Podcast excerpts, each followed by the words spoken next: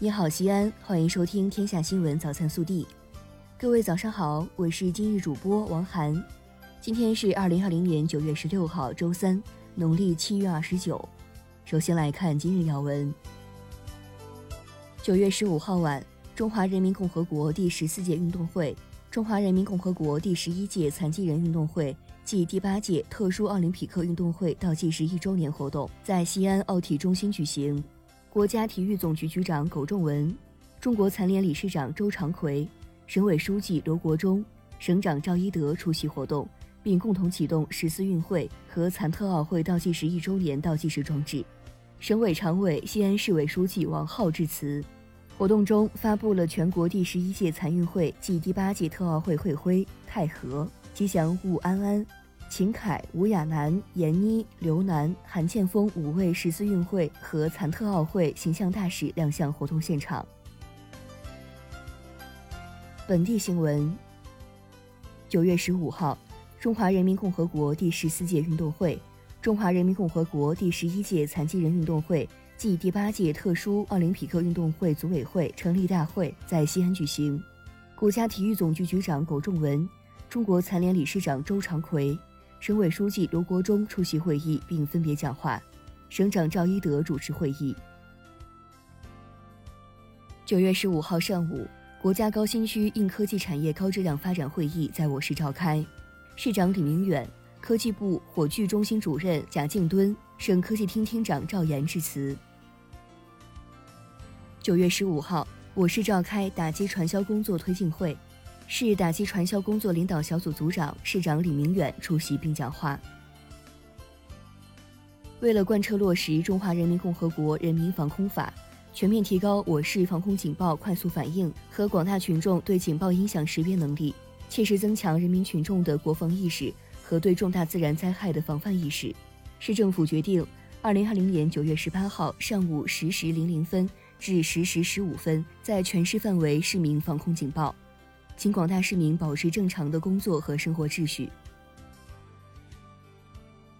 九月十五号，相约西安筑梦全运十四运会倒计时一周年全程欢乐跑活动在永宁门城楼激情开跑。除了主会场设在永宁门外，还有大唐不夜城、汉城湖、昆明池、世博园、城市运动公园、揽月阁、天谷六路峰会绿道、西安奥体中心等八个分会场同时开跑。参与人数加起来超过三千人，无论是主会场还是分会场，参与者在快乐奔跑的同时，还能与现场的十四运元素亲密接触。参与者们通过奔跑的方式助力十四运会，绽放西安的城市之美。近日，西安市商务局在官网发布了关于公开征求西安市关于促进市场消费、积极应对新冠肺炎疫情影响的实施细则征求意见稿意见的公告。征求意见稿包括了稳定和扩大汽车消费，加大线上商贸企业和大个体培育扶持力度，促进家电产品消费升级，推动新兴消费，提振消费信心，优化消费环境等六条主要内容。其中，稳定和扩大汽车消费包括了十一项内容。第六项提到放宽汽车限行规定，在实施国六排放情况下，逐步减少城市车辆限行次数，实施分时段、分区域限行。九月十五号，市民政局召开了全市地名工作专题会议，对地名管理工作进行了部署安排，并将联合市城管局，针对全市范围内的未命名市政道路、未命名立交、桥梁、隧道等市政交通设施开展大排查活动。即日起至九月三十号，广大市民朋友可通过各区县、开发区公布的联系电话，对全市范围内未命名市政道路。非国道、省道、县道、乡道、村道、市政立交、桥梁、隧道、涵洞、市政交通设施及标志标牌错误问题进行举报，并针对命名工作提出好的意见和建议。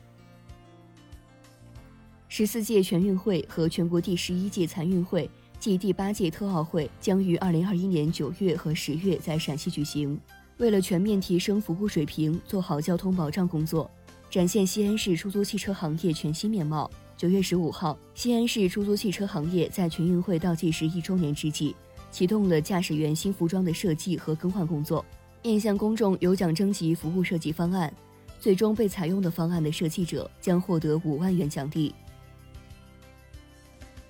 记者昨日从市政府获悉，西安市第六批非物质文化遗产代表性项目名录公布，陶勋演奏技艺等三十七个项目列入其中。九月十五号九时二十三分，长征十一号运载火箭在黄海海域采用一箭九星的方式，成功将吉林一号高分零三组卫星送入五百三十五公里的太阳同步轨道。该组卫星将与在轨的吉林一号卫星组网。为林业、农业、草原、海洋资源、环境等行业用户提供更加丰富的遥感数据和产品服务。此次长征十一号火箭的全部四级固体发动机均由航天科技思院提供。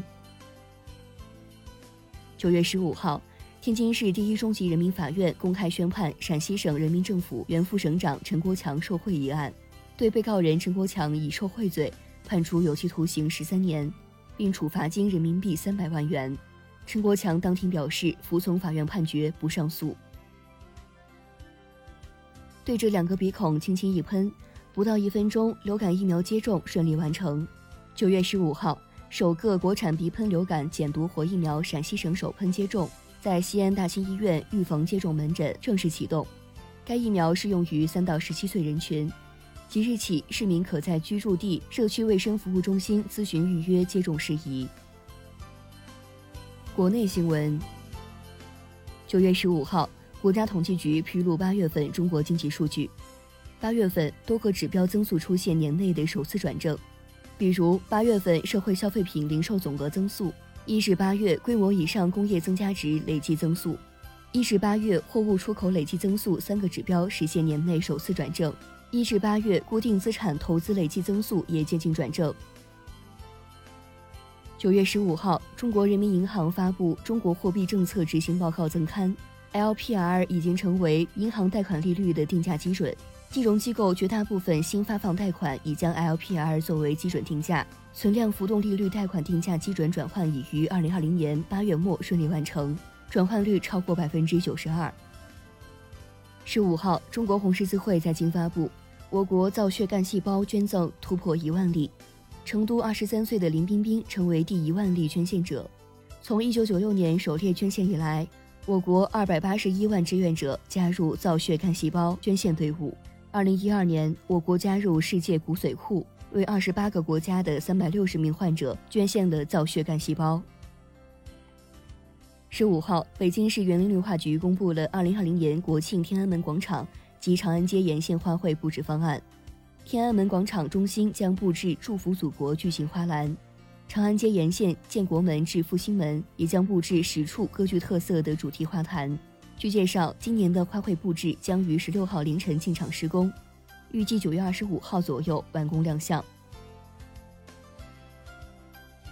十五号，新建福厦高铁泉州湾跨海大桥主塔封顶，泉州湾大桥全长二十点二九公里。是世界首座行车时速达三百五十公里的高铁跨海斜拉桥。福厦高铁正线全长二百七十七公里，设计时速三百五十公里，是我国第一条真正意义上的跨海高铁。预计二零二二年通车运营。福州至厦门行车时间将缩短至一小时以内。十五号晚，云南省瑞丽市召开新冠肺炎疫情防控新闻发布会第二场。通报疫情最新情况和疫情防控工作进展情况。据通报，截至目前，瑞丽市共诊断两例新冠肺炎确诊病例，均为缅甸输入，无新增病例。现已排查病例密切接触者二百零一人，集中隔离二百零一人，完成核酸检测一百九十人，